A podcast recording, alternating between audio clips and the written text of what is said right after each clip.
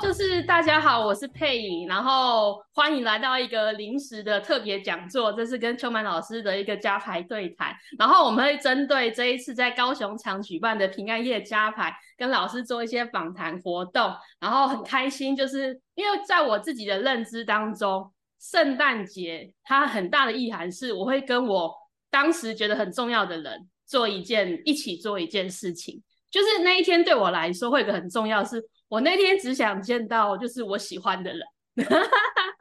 对所以圣诞节对我来说啊、呃，不会啦，老师，这是我自己的投射这样子。然后，所以我自己就是对于像在就是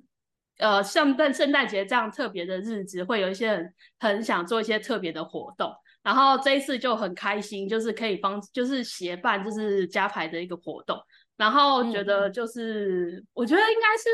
其实我之前，我我发现我之前有一个，好像我记得我接触家排，不知道第一年还是第二年，我好像心中那时候因为很感动，我那时候有说，如果有帮有有一天有能力，我很想推广这个东西。就是现在就说，好像就是在实现我曾经就是心里默默的那个发对那个愿吧，好像是这个过程，然后就觉得很开心，可以在这里也是跟大家分享。然后就感谢秋满老师，然后老师要稍微就是讲一下你，你就是针对这次的加牌有什么初步的想法吗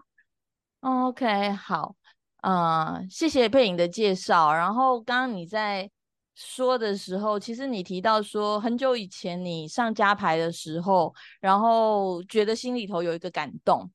对，然后呃，希望自己有一天也可以把这个东西推广到有需要的人的。对，生病，嗯，呃，对耶，我我我在想，就是我自己在上课的时候，就是说，呃，在刚开始学习家族系统排列的时候，在看到这个功法的时候，其实心里头也有同样的一个愿望。哦，我觉得那个好像，对，我觉得那个好像是一个很自然而然，就是当你深受感动的时候，然后你也会觉得说，哎。这么好的东西，然后我自己有受益，我我也希望有一天我能够用我自己的方式，不管是站在什么样的立场，我觉得当学员是一个立场，当主办方是一个立场，当讲师当然他就是另外一个立场。但是不管是在哪一个立场，其实我们的初衷都是相近的。啊，对，希望就是说，我们我们不是为了要推广这个方法。而推广，而是我们看到这个方法，它在我们的身上，以及在我们工作坊看到其他人的身上，然后有一些好的效果，然后我们希望更多的人可以去呃受益，然后让自己的生活更圆满、更平安，对吗？对啊，哦，我最近在更圆满家庭的更圆满跟更平安这件事蛮有感触的哦，因为。我去年、嗯、我去年二月的时候，是我爸有来参加排练嘛。然后我上个月回家的时候，就发现真的那是经过一个很长阶段的慢慢改变。然后一直到上个礼拜我回家，哎，上上礼拜我回家的时候，我跟着我爸爸在跟他互动的时候，我发现他真的柔软很多。对，就是曾经的钢铁汉子，就是他觉得家族系统排列是一种，就是怎么说呢？啊、呃，心理学版的观落阴吧，他可能会这样觉得在干嘛？可是他可以从这样一个过程，然后渐渐认同这个方法，然后一直到现在，我我每次跟他相处都觉得他变化很大，因为我就是每一阵子才回家一次嘛，所以你就能感觉就是家里的那个氛围跟磁场不一样，然后也越来越能够就是比较敞开心的沟通。以前是沟通啊，但是其实就是好像是对待上司的那种沟通方法，但是现在也真的比较能够把内在心里真的想说的事情说出来。这句话的意思是我有时候也会顶撞他跟冲撞他，然后他现在都可以包容跟接受，对。但是当然也是在于我自己的讲话方式也会不太一样，对，这是一个分享这样子。然后就是好像说在关系里面的两个人都有了各自的变化，然后而那个变化都是朝向说可以让这个关系变得更好。对对对对对，所以在平安夜的时候。哦、我就会想好奇，像老师，你会觉得加排是怎么能够改善我们的家庭关系，还有增加我们跟家人的亲密度？对，嗯，对我来说，家族系统排列这个工作的方法，当然它主要探索的方向好像是，呃，我们一般会讲说，因为在家庭里面。呃，或者是说，在我们的共同灵魂里面会有一个爱的序位，这个是伯特·海宁格老师他所提出来的，然后也经过他自己的工作以及非常多的排列师的一个工作验证。那我们去看到说，在家庭里面，当我们每一个人可以去认识到那个序位，并且我们真的可以在心里头遵照那个序位来去。呃，维系我们的家庭关系的时候，的确，我们的家庭的氛围，然后彼此相处的方式，都会有一些改变哦。嗯、那他的观念当然就认为说，家族是一个系统。那这个系统的意思就是说，哎，在系统里面的每一个部分，他们共同构成了整体，而且彼此之间会相互关联。嗯，就像我们的身体是一个系统，所以我们会说牵一发而动全身。啊、呃，所以我们可能会说，哎，唇亡齿寒，类似像这样，就是系统里面的每一个部分，他们彼此之间是会相互影响的。嗯，那当你用系统的观点来去看待一个家庭，或者甚至是一个家族的时候，呃，当然就是当系统里面的其中一点它有了一些改变，然后那个改变它可能就像涟漪一样的，慢慢的扩散，扩散到整个的家庭，甚至是家族。啊。那当然，这个是一个能量的传递，然后它也需要时间。就像你刚刚在讲的，哦，花了一两年的时间，然后看到自己跟爸爸的关系有一些改善。嗯，但是我会觉得在，在呃去参与家族系统排列工作坊的当下，其实当下对我而言，我觉得，嗯、呃，会看到当事人很大的改变，其实是会看到当事人他可以重新用一个不同的观点。来去看他过去让他受苦，或者是让他受困的一些关系的模式，嗯，他有一些不同的观点，有一些呃立体化的观点，或者是有一些就是更长的这个代际的创伤，或者是这个追随，或者是呃就是我们归属的这些的观点，然后来去看，原来我的问题好像不只是我的问题，啊，原来我的问题它其实有别的。看法，他其其实有别的想法，然后可以去解套他。嗯、那这个时候，我通常都会看到为这样的一个呃想法吧，哈，或者是一个可能的解决之道，其实会当事人带来很大的放松。嗯，对，就嗯、呃，我自己的经验会是。当下其实是很震惊的，因为那个就是刚刚老师说那个画面出来，代表们排出来，然后图像整个立体感就是出现在你眼前面前的时候，你真的会有 shock 到的感觉。然后那个当下其实是真的就是有点脑袋已经不知所措。可是当你回去，你慢慢去吸收，慢慢去内化这个过程的时候，真的就是会泪水不断的狂流。你会有很多很多，就是哦，我看到，我看到，我看到这些的部分，然后很多很多的反思。嗯、当然，就是像老师说的，可能没有办法，我会马上有动作。可是，就像就是会好像开始一点点、一点点柔软这个样子，是吗？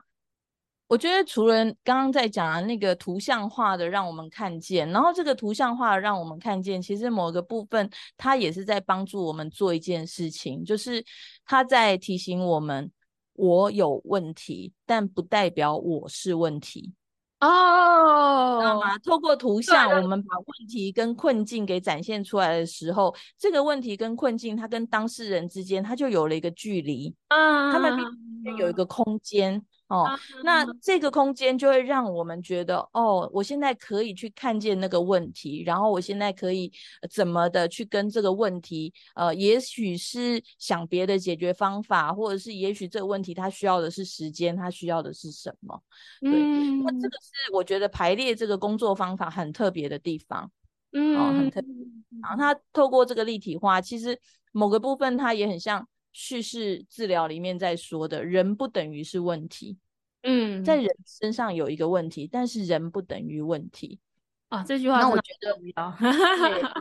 让我让我觉得说家族系统排列，因为它透过排列功法，它透过代表，其实可以让我们很清楚的去认知到这件事情。嗯，哦，这是第一个，就是你刚刚在讲哦，的确会很震撼。然后代表里面有会有一些因为。场域能量的关系，他们会有一些自发性的移动哦，然后这个时候可能排列师会有一些介入，或者是甚至代表他会想要说什么一些疗愈的话语。这个话语它其实也会带来对当事人来说另外的一个嗯、呃、放松吧。哦、因为呃在现场提供了一些疗愈的话语，很多时候都是一些比较简短的，嗯、然后可以表达我们内心的想法的真实的感受。嗯、可是那是我们平常在日常生活中。说不出来的话啊，真的，嘿，就是 你那有时候的那些话语，就是很像有那种醍醐灌顶的作用，就是一瞬间，呃，什么，这样子吗？很有那种冲击力。对，那些话语在 Sparkido 老师说，它不属于日常的生活，但是它属于我们灵魂的话语。的确，你如果在日常的生活里面，就是可能突然跟妈妈说：“妈妈，谢谢你给了我生命。”那我想，你妈妈可能会想说：“叶金娜喜欢型下面逮金是发烧吗？还是你缺零用钱？对不对？” 对，我曾经有跟我爸讲过“爸，我爱你”，然后他第一句话也是“干嘛？你缺钱吗？” 对啊，对啊，对 对，那还蛮可爱的，就是对对。那我们前阵子就有人推荐我看那个《有生之年》啊，然后那个。啊那那个戏剧这样子，然后我就在那边左看右看，然后从第一集看到第八集，我还没看完然后。嗯、但是我就发现说，其实这个戏剧它为什么会引起我们大家这么大的共鸣？其实这个真的是台湾很多家庭的缩影。嗯我，我们在家里，我们常常没有办法很真实的表达。对。然后我们有很多的爱，可是我们那个爱，其实我们也带着很多自己的框架，嗯、或者是带着很多自己的眼镜。啊，我们用很自以为是的方式在爱着对方。哦，对，有有，对对就是深。然后那个表达，对，然后其实我们没有办法说出呃心里头真正的话，然后我们可能就是打哈哈，然后或者是我们就是就是顾左右而言他这样子。啊，会，对对对，对这个也是一个蛮有趣的过程。嗯，嗯，老师先是啊是啊，就是在看这个戏剧的时候，我就在想说。其实，这样家族系统排列里面，不管是工作坊或者是个案的工作里面哦，排列师提供的这些疗愈的语句，它其实是藏在当事人心中那个很深刻的情感。嗯、可是我们在日常生活中，如果把它说出来，就好像显得很矫情。可是，在工作坊里面，你在一个这个安全的场域里，然后在这样子的一个氛围，其实那些话语它真的带来疗愈，而且它带来很大的支持。嗯，真的，对，对，没错，这是每一次上完加牌都有的感动，就是无论是当代表还是当个案，你都会觉得哇，真的 amazing，就是每一次我都觉得那个真的是，呃，运气很好，我可以来参加这个活动。其实我我真的每次上加牌都是这种感觉，就是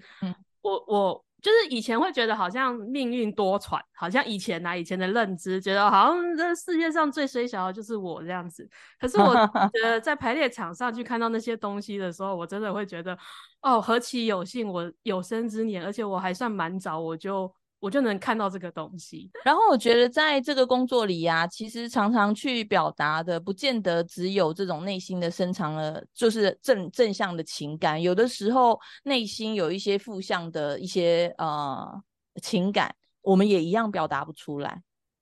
嗯、呃，我们也一样表达不出来。可是当我们表达不出来，但是我们却被这些负向的情感，呃，或者是。好像不应该说正向或负向哦，就是说比较激烈的，然后让自己会感觉到不那么舒服的一些情绪，嗯哦，嗯，哎，我有点词穷哎，我不知道要怎么去描述这样的东西。哦，其实没关系，我想应该，嗯，对，我有个案例，就是我记得我第一次加排场上，嗯、然后那时候我曾经小时候遇过一个创伤，但为了在家族当中继续活下去，嗯、所以我很早，我十几岁就跟我自己说我要原谅。然后我要放下这一切，然后我要努力过自己的人生。对，我，我好像才十，那时候可能十四岁吧，我就觉得我一定要可以赶快独立离开家里，这样子要有力气可以活下来。然后那一次的场上，老师就跟我讲了一句话：“你太早原谅。”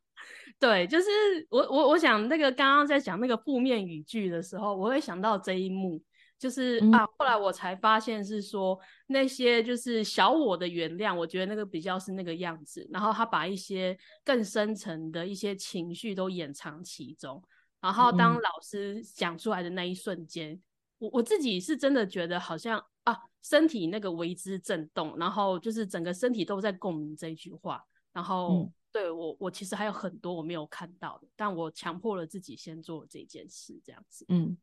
因为我觉得我们其实每一个人啊，就是在人生里遭遇很多事情的时候，我们都会有很多的感触。然后这些感触它其实是复杂的，嗯，哦，它是复杂，它不会是很单一的。那有的时候，呃，我们会用愤怒来保护自己，嗯，然后愤怒要保保护的可能是背后的悲伤以及背后的无助，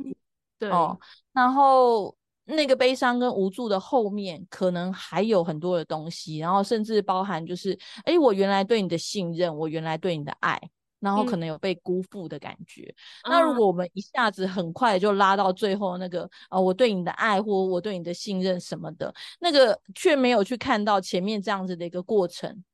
啊，其实有时候就像你刚刚在讲的说，哦，那好像不是某一种，就是头脑，我们觉得哦，我们应该要这么做，嗯，我们应该要真善美这样子。嗯、但是其实除了真善美是真实的，但是那些情绪也很真实，对，因为那些情绪在当下，它其实发挥了它的作用。就像你说，我要想办法活下来，嗯，所以愤怒可能是让我活下来的一个方式，因为如果我不愤怒。我可能会被那个无助淹没，然后我觉得我不值得活，嗯、对，那或者是哀伤，那也是让我们可以活下来的一个方式，嗯，很多，他情绪在那个时候出现，他一定有他的价值，对，真的，但老师，我们这样越讲好像越深了，我这样讲，好的好的，刚是不够开心是不是？好，没有没有，开玩笑这样子，但是就是。这一次就是在刚刚就是有在讨论我们就是哎加牌可以在关系上的一些改善跟增加亲密度的部分，那这是我们刚刚一个小小的讨论，然后感谢大家。